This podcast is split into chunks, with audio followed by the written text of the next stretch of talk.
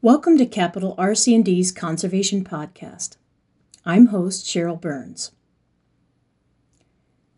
Each year, with support from the Pennsylvania Department of Environmental Protection, Capital RC&D coordinates an autumn cover crop survey and a spring tillage or crop residue survey in select counties located within the Chesapeake Bay watershed in Pennsylvania. Survey teams consisting of a driver, often from the County Conservation District, an agricultural technician, and a GIS intern, travel a predetermined route in each county during both the autumn cover crop and spring residue survey. The team stops at regular intervals to capture information observed by the technician about land use and agricultural activity, depending on the season, in each spot. The surveys take advantage of a limited time window in the fall between harvest, cover crop emergence, and the arrival of snow, and the window between crop emergence and canopy closure in spring. Because of this tight schedule, only half of the counties are surveyed each year. For example, Centre County was last surveyed in fall 2019 and spring 2020, respectively. And then just before last Thanksgiving, in November 2021, I joined ag technicians Joel Myers and Barry France in Centre County to help collect data for the fall cover crop survey, and I took advantage of the opportunity to speak with them about their work, the survey itself, and what we can learn from the data collected. Joel, how did you begin your work in conservation? How did I come to conservation? That's an interesting question. Way back, uh, first of all, I raised on a farm so I was involved in farming operations. I became aware of soil erosion and so forth on our farm, and uh, working with uh, USDA, uh, so at that time Soil Conservation Service. Obviously, our mission was to work with farmers to control soil erosion. And back before 1985, we didn't have tools like no-till planters and drills and so forth we the, the way we control erosion, we work with farmers on crop rotations using perennial crops along with annual crops, with, with conservation practices such as strip cropping, where we alternated crops across the slope, and managed crop residues in such a way that after we planted the crop, we increased the amount of crop residue on the soil surface one of the big factors in controlling soil erosion is keeping the soil covered. And we hear about cover crops today and no-till and so forth. But the whole premise is to keep the soil protected. We all know what the raindrop feels like if it hits us on the on the head, especially we don't have much hair, or sleet or something even more so like sleet. There's a lot of energy hitting that soil surface and causing the beginning of the start of soil erosion and runoff. So, so and and not only you know have you worked with NRCS, but you also are a farmer. So you've applied these practices yourself. Uh, when did you start using no-till techniques on your own farm? No-till equipment became available in the early '80s. Uh, I vividly remember uh, we had we had a no-till corn planter. And I vividly remember a farmer in Dauphin County I was working with. He had just purchased a no-till drill. And this was before you even heard anything about continuous no-till. But in that discussion with that farmer, it just like popped out of my head. Hey, we can do everything no-till. Not realizing the importance of being able to have continuous no-till planting. So it wasn't more than a year or two after that I, I got a huge no-till drill, and then we could do everything on our farm no-till. And that's how we moved forward with, with no-till.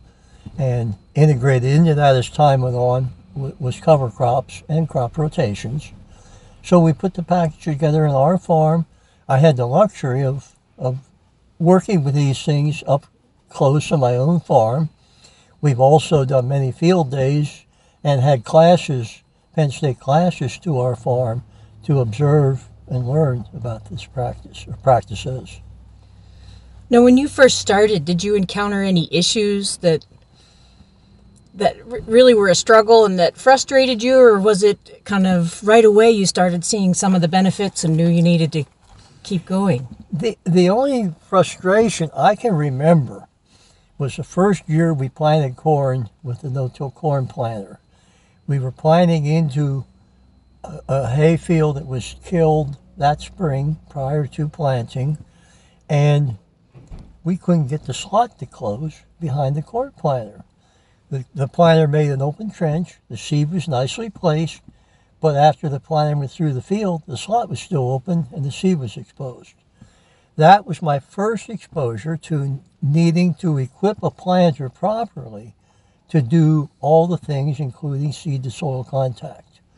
And I, I remember I kind of like hit myself over the head and said, "Hey, you really got to learn," because I only had one planter and didn't have anything around me to help guide me. I decided, "Hey, I got to learn this stuff." So I dedicated a winter to really exposing myself to planter attachments, and everything was out there. Well, the first thing we did the next year was we took the steel wheels off the corn planter, and we put spike closing wheels on it, and I, I just use that as an example, and that's how we went forward. So I kind of learned by doing, and looking at other people and or talking to other people, and so forth. So, Barry, how did you come to conservation?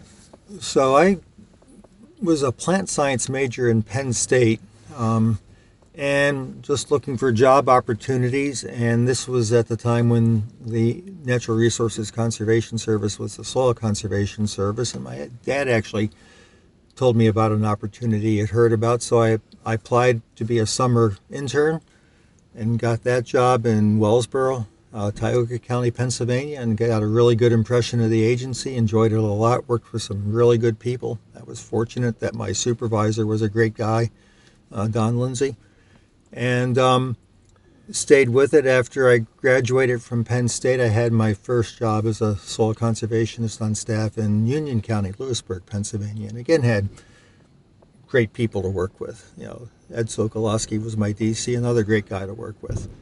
So, you know, kind of like running two for two there on good experiences, um, good people to work with, um, great working with the farmers in those counties.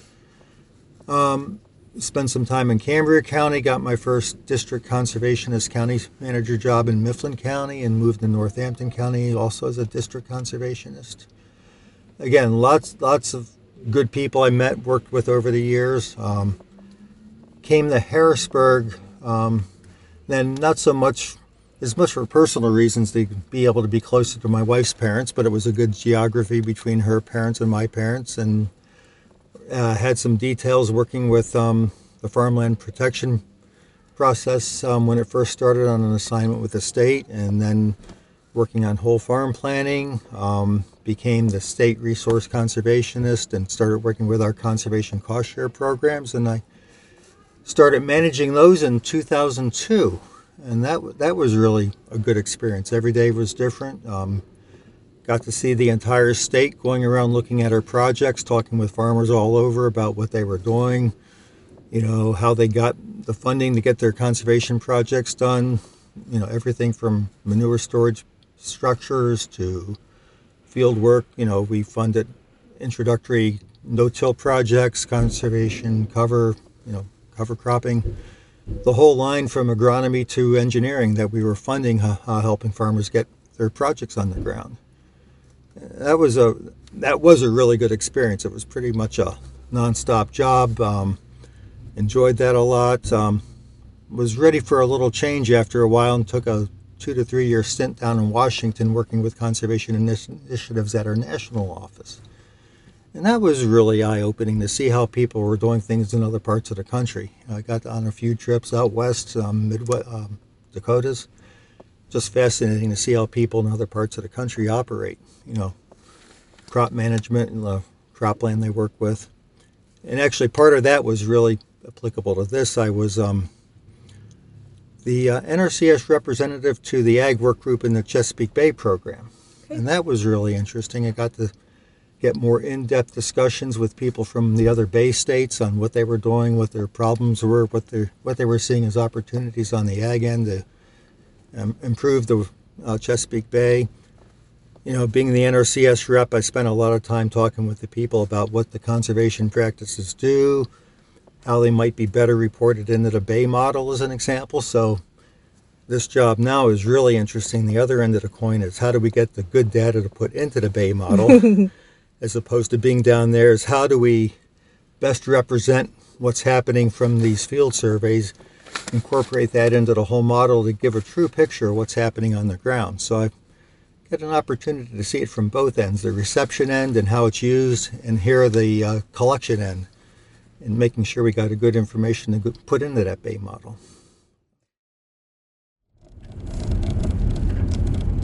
We have a point coming up at the end of this fence row. Okay, and that last one again was corn grain, um, no cover crop, uh, Right. corn fodder cover. Right. Okay, this one, this is corn silage. It's got a small grain cover crop. It was no-till drilled.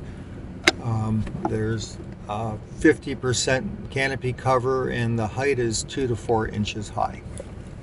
And the left side? Uh, left side, we've got soybeans, um, no cover crop. Okay, we can go ahead.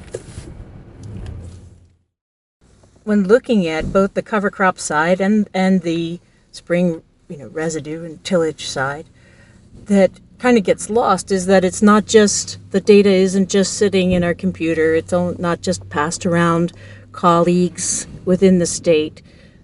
That it gets funneled into the model um, and is used to make or to help make decisions.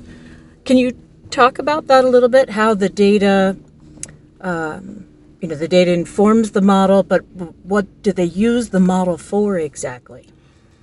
It, it, it's used annually to really show the trends in, in what's happening in the into the bay. Um, and I'll, I'll say trends because there's recognition it's going to be up and down, up and down, but hopefully a upward trend on reduced runoff, reduced delivery of sediment.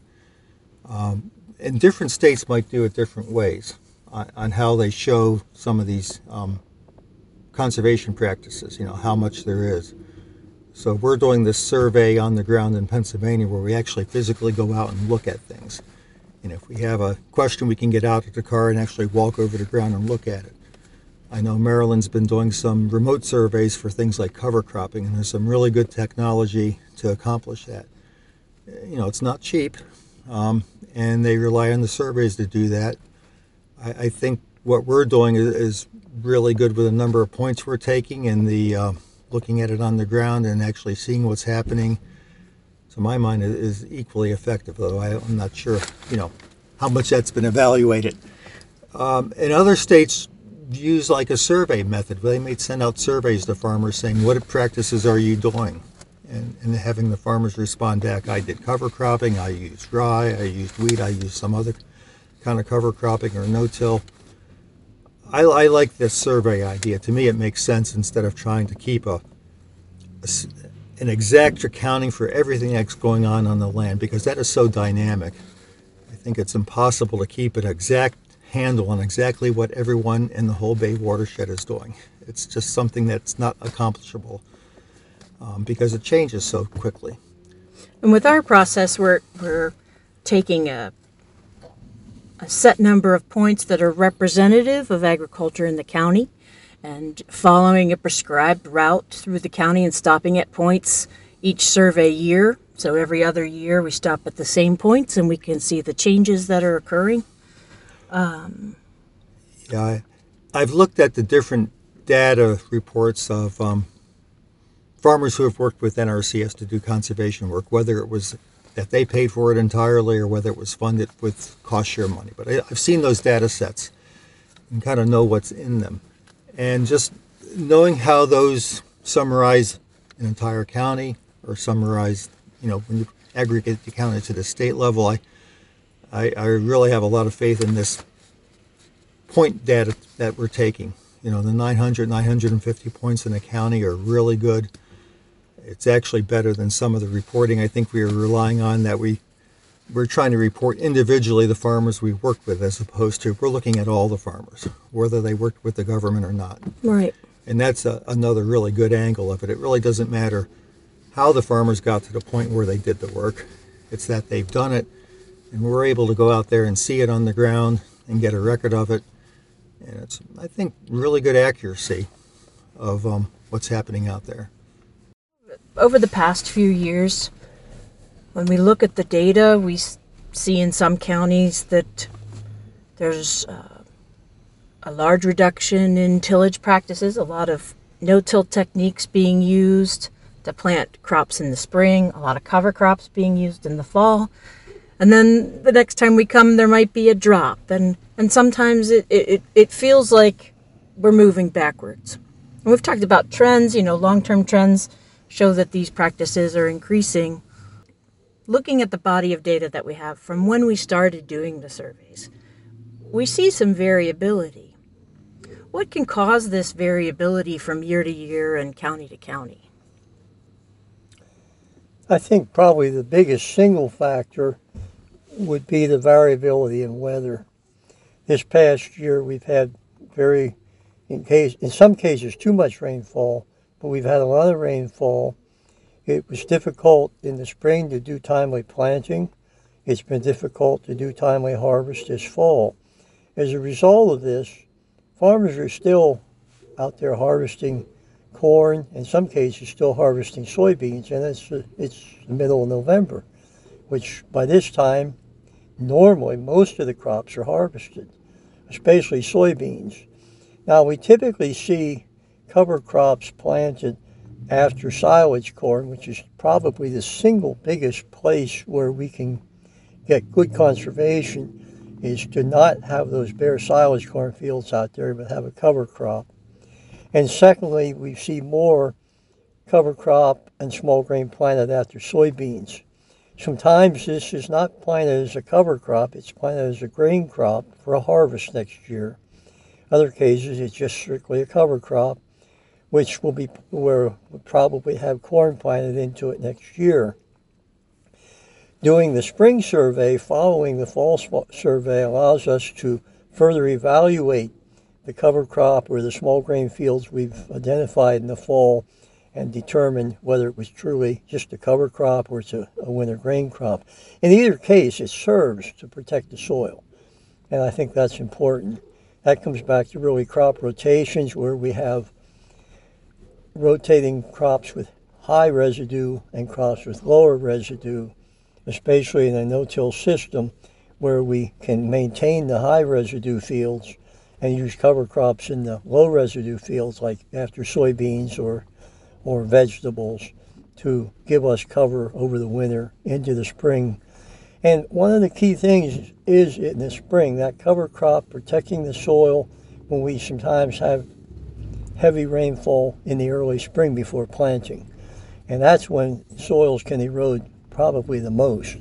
That's the most critical time of the year. If you're going out looking for erosion problems, you want to look in the spring just prior to doing planting or if there's tillage done being doing tillage.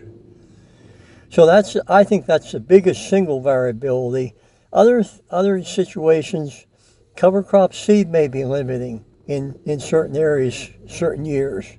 Uh, economics can play a role in that.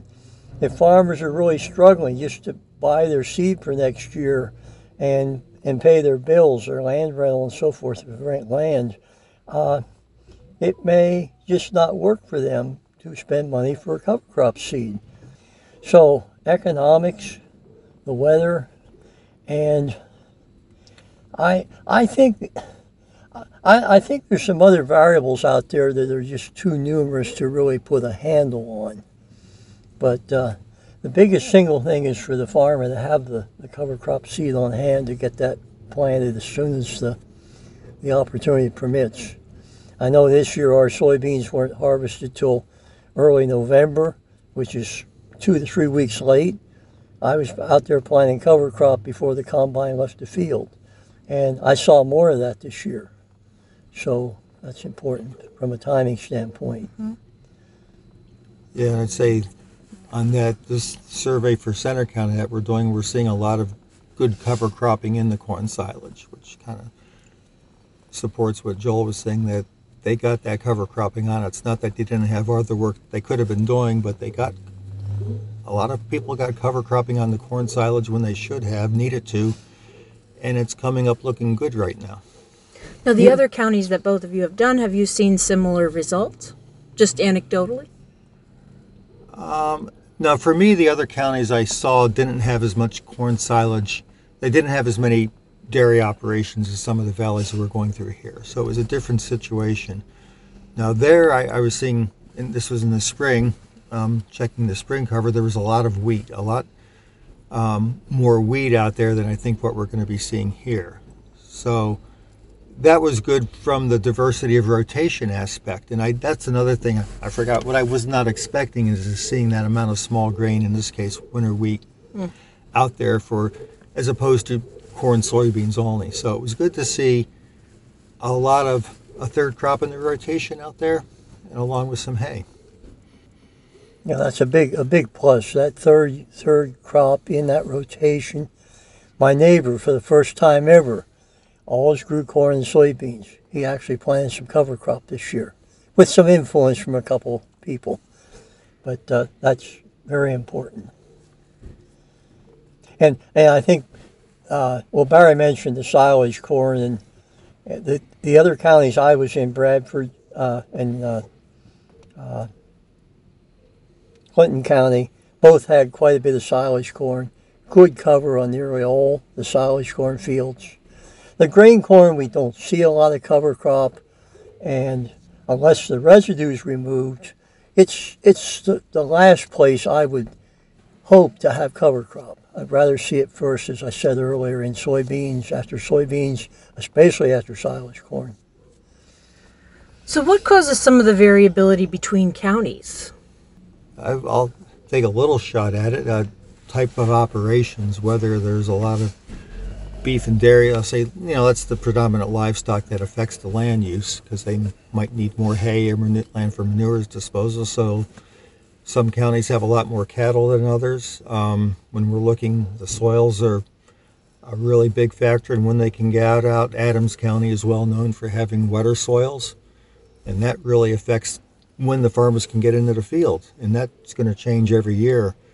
Um, limestone soils are a little better, um, being able to get in, and just valleys and, and swales and, and things like that. So I'd say soils and the water issues are big factor differences. Climate when you go from the south to the north is huge. Um, you go into you change two or three climate zones from the Maryland border to the New York border. And that, that has a big impact on how much time farmers have to get this work done. Well, and even we notice variability just in the counties that are within the capital RC&D footprint. So we see a difference between Lancaster, York, and what happens in Franklin and, and Adams County, and its topography and different products that are that are farmed. You know, maybe Joel would comment. I'm seeing, and this is on the good side, a lot of the smaller operations are adopting these practices. Now, I think before the larger farmers who could spread the cost of the new equipment out over more acres adopted it first. And uh, they were using tillage equipment instead of no-till because that's what they had. Mm-hmm. And now I'm, I'm seeing the smaller farms adopting these practices too. And where that comes into play is some of these counties where they have, let's say, a limestone valley with bigger farms and good operations. They were maybe some of the early adopters of some of these, but the farmers on some of the smaller farms on the the hillier ground are starting to adopt them also now. Well, and this this is a result of several things. Uh, a number of conservation districts, and in some cases, uh, ag suppliers may be making no-till equipment available to plant cover crops in the fall. I've seen in, in the Amish and the Plains sect, I've seen they have. You'll see horses out there pulling a no-till drill in the field. So uh, I, I think part of it's a combined effort by the agricultural agencies, the ag industry in those counties, the ones that are more progressive, you're going to see more cover crop. And you asked earlier about, I think to Barry, the biggest surprise. I guess the biggest surprise I've seen is the amount of no-till cover crop. we can tell broadcast cover crop because it's not as uniform. But and we can tell if it's no-till by knowing whether or not the residue or the corn stalks have been disturbed. But we, I, I would say well over 75%, maybe closer to 85% of all the cover crops we see are no-tilled. That can be done, make it get done quicker. And again, the more availability of no-till drills, one way or the other, is making that happen. hmm One, excuse me, one, one other thing I'll mention along the same line too. Uh, we talk about back going forwards and backwards. We've seen a little bit of a reduction in no-till where we have orga- organic crop production. Okay, that's kind of that's just the way it is. However, if you talk to a real good organic farmer, someone that's a good manager, really on top of wanting to have good soil health and everything, they're using as much no-till in their system as they can. Oftentimes they can plant a no-till cover crop and then maybe do tillage in the spring, or maybe they do tillage in the fall, plant a cover crop like oats and radishes that dies over the winter naturally, and then they don't have to do tillage in the spring. They can plant directly into that dead cover crop that our good Lord killed. So, so if we really manage organic systems properly or as best we can, we can do that just as Barry said. We don't do till heavy. We don't use a moldboard plow twice a year. Maybe we only use it once every three years. Well, what are some of the reasons why a farmer might till a field, even if they are inclined to use no-till practices? I, I guess, and Barry can comment too. I would say the potential or the actual soil compaction situation, especially in a year like this, where we're harvesting wet fields, we may even plant it wet. Uh, the one thing that we've talked a little bit about is we did our survey here today. I'm aware of a number of these machines now, but the, the folks that custom harvested our soybeans, they have a, a combine on tracks instead of having wheels, they have tracks on the. It's on the front or the back. It's on the front, on the front of the machine. I planted rye perpendicular to the way they combined our field. I saw no issue at all with compaction when I ran the drill through where the, the combine went, and it was wet when they com. I mean, fairly wet when they combined the beans. So we're getting equipment now that can better help us minimize compaction. But I think probably the perception or the actual compaction situation would be the single biggest reason for people wanting to do tillage. And Barry, maybe I would you- say compa- and I'd put rutting in the field in the fall, like we're mm. saying. So Same. the, the soybean field where they were able to harvest it without ruts, I think because of better equipment. And without that, there would be ruts in that field, and they would be tilling that field up Yeah. to smooth out the ruts, so they have a smooth planting surface. So mm-hmm. they that just avoided two or three actions to try to repair that damage that they don't have to go through now. Um, yeah. and and really the, the the whole the use of cover crops itself and the firmness of the soil in no-till systems uh, helps avoid those ruts and uh, and the, the living cover crop you may plant your cover crop a little bit wet but those cover crop roots over the winter and into the spring are going to help a lot with that soil compaction I remember one field down at Steve Ross, or one year at Steve Ross, he had actually made ruts in a long-term no-till field, but he put radishes, uh, radishes in that field, and the next year you couldn't even really tell that. that now he he leveled the ruts out, but other than that he did no tillage, and those radishes took that compaction out. And I've seen research from Sjoerd Duiker where it takes four years at least with tillage to get back to where you were before. Right.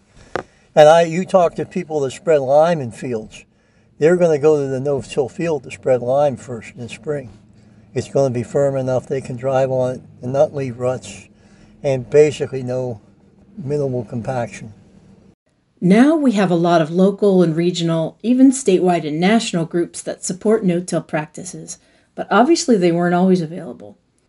How long did it take for enough farmers to adopt these techniques or express interest to have these support systems develop?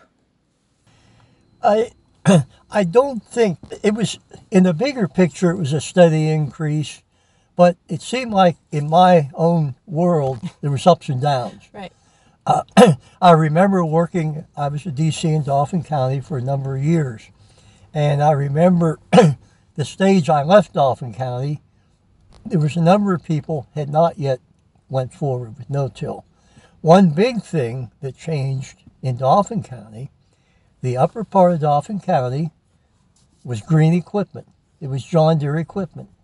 As soon as John Deere put out a no-till drill, I bet the first year there was a dozen people in Upper Dauphin County bought John Deere no-till drills.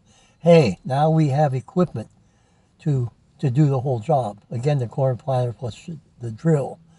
So that was a jump because of the equipment came out. Some of the herbicides, as new herbicides came out and technology increased with the use of herbicides, that made some, some jumps. So it was kind of like going up steps yeah. and going forward. Now, there was times you fell back a step or two. I remember one year vividly talking to a farmer in Upper Dauphin County, had him convinced we're going to no-till this year. And I forget what crop it was. He went to the local farm supplier that sold herbicides that did they did his spraying. Well, guess what they did? They talked him out of doing no-till. it hit me like a lead balloon. Here I had all everything set, and somebody from the outside, really my world, did that. Well, I learned a lesson. I got to work with those people. I got to get the people that are advising farmers to know about no-till and how to do it. So that was a, a big thing to spread, to broaden the group out there. Yeah. And of course, as time moved on, we, we formed a No-Till Alliance about 12 years ago. I was instrumental in getting that started in Pennsylvania. Today, is a very active organization. I think they've expanded to somewhere around 12 members, board of directors now. I know most of them personally, and they're doing an awful lot to help no-till. And I think they've worked with Capital Region mm-hmm. yeah, and, and other groups as well.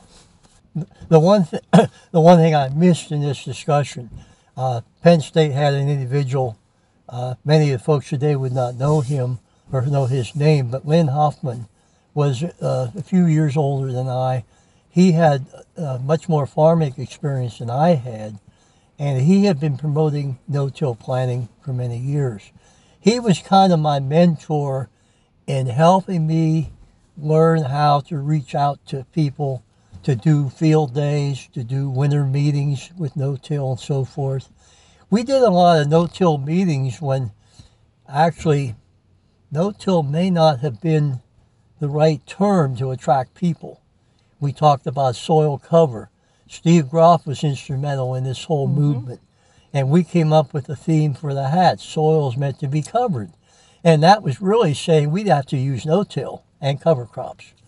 But uh, Steve played a, a, very important role in how we went to some no-till meetings together. And as I said, Lynn Hoffman at Penn State did an awful lot. So, and I could tell when I traveled around the state as state agronomist, if I went into a county which really had a lot of good conservation practices, no-till cover crops and so forth, I knew the agencies were working together. The counties that struggled, well, there wasn't the united effort to reach the farmers from the agencies, the state agencies, to another thing with DEP, and the, they finally, it took a while, but they finally learned, yes, this is a good thing. Right. And so it, it, began, it began to come together. And we're recognized really across the country today in our expert expertise and our advancement in, in no-till. If someone is not familiar with no-till techniques or cover cropping, are there any resources that you would recommend? Well, any contact with the No-Till Alliance or going to meetings sponsored by the No-Till Alliance, uh, conservation districts, USDA NRCS, and Penn State Extension. uh, attending any of those, getting to know a farmer that does successfully no-till. It's kind of interesting. Farmers tend not to want to share their secrets. you know, this this is why they're where they are because of some things they've learned. I find very, very I can never give an example where a farmer wouldn't share what he learned about no-till with someone that was trying to get into no-till. That's what's interesting when you go, and I've attended probably 10 or 12 national no-till meetings over the, my career. You learn more, and farmers learn more in the hallways between the sessions, talking to other farmers, than they do in the sessions. Mm-hmm. And that's all part of sharing that knowledge. They have probably half the speakers at the no-till conference are actually farmers. They've been there, done that. So, and and we have some publications out too. The the, the couple that I've authored, co-authored, along with uh, going to the website. You, can, Barry, you, and Cheryl may have some other inputs on that. I, I think that Pennsylvania no-till alliance has been a good thing just for organizing some of the leading farmers with us, and they've been putting on events across the state, which are really good. Um, and as Joel said, it's farmers talking to other farmers, but I, I think that's actually helped pull some of the other information providers along also. Mm-hmm. Um, you know, there's a lot of the, the equipment dealers and some of the uh, ag product suppliers are really good on this also. Yeah. So there's some good sources in the private sector. I'd say some of the agribusiness people, there's some consultants out there who are good Yeah. that are also getting the word out. crop, man- crop management Right. folks, certified crop advisors. And if anyone's looking to purchase no-till equipment, they're, they're new in this. If their local dealer doesn't seem to be knowledgeable about equipping a no-till planter properly, they need to talk to another dealer or talk to someone from No-Till Alliance or a no-till farmer because there are dealerships out there that are really good at this. And then there's other ones that, well, whatever you want, I'll sell you. Right. So, I'd like to thank both Joel and Barry for taking the time to speak with me while we conducted the survey. To learn more about Capital RC&D's work, including the survey, visit capitalrcd.org. Thank you for listening.